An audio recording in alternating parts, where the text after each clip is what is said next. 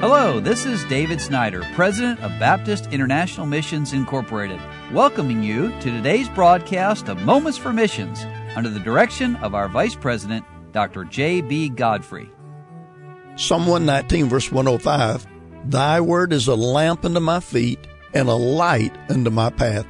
And that verse was shared by Tom Harmon and his wife Kelly and their children who are serving the Lord in the country of Tanzania. Now, earlier this week, I shared news from B.J. Schultz and his family who've been in Tanzania for years. The Harmons have only recently gone there, and they write God's gifts are always so perfect. Over the last two months, He has connected us to some amazing people and revealed Himself in miraculous ways. I, Tom, was able to take a four day trip to a remote village and to help with a training seminar. The purpose of this seminar was to teach local pastors and their churches how to study the Bible. Now, during this time, God allowed me to preach seven times in two different churches. We also walked through three villages, passing out John and Romans, sharing the gospel with those we met. We had a great time encouraging and teaching the local churches during the day and searching for lost sheep in the afternoon. I also had the incredible opportunity to begin discipling Ken, a 16 year old from an international boarding school. Now, Ken is from Guatemala and is in a school filled with many atheists and Muslims. When we first met, he told me that he wants to be able to reach his classmates for Christ, but he didn't know how to answer some of their questions. I was able to spend a couple of hours preparing him from God's Word how to answer a couple of their main concerns. Please pray for Ken as he works to preach the gospel to his classmates.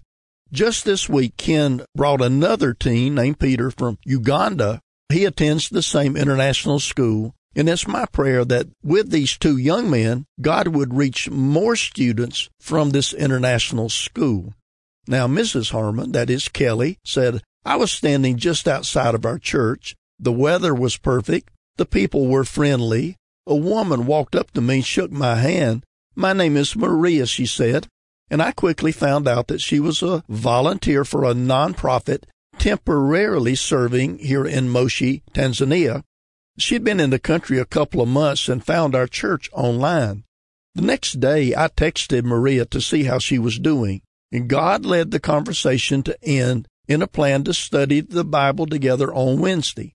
So Wednesday arrived and we were both filled with excitement. I arrived at our meeting spot and Maria was already there. We jumped right into conversation about the day. Soon God guided the conversation to him. We discussed some passages of scripture and the Holy Spirit did an amazing work of conviction and restoration. Maria was saved years ago, but she had lost the right priorities in her relationship with God over the past couple of years. This allowed negative habits to form, which perpetuated the distance in her relationship with God. He graciously renewed the relationship and gave a palpable peace. It was such an honor to see. God also knit Maria and my hearts together. The following weeks included Maria daily seeking God in His Word, and opportunities for fellowship and seeking God together. God has moved Maria to Malawi to finish her volunteer work. Please join me in prayer for her and her household. Praise the Lord, the Harmons say, for the great turnout and reception at the Bible training seminar, that they were able to move into their rental home, and that their work permit and residency visas were approved. And then pray that God would use them in the youth ministry. Pray for Peter and Ken to grow in Christ and pray that God would use them as they learn the Swahili language. You've been listening to Moments for Missions. For further information, please write to BIMI, P.O. Box 9, Harrison, Tennessee 37341, or call us at 423 344 5050.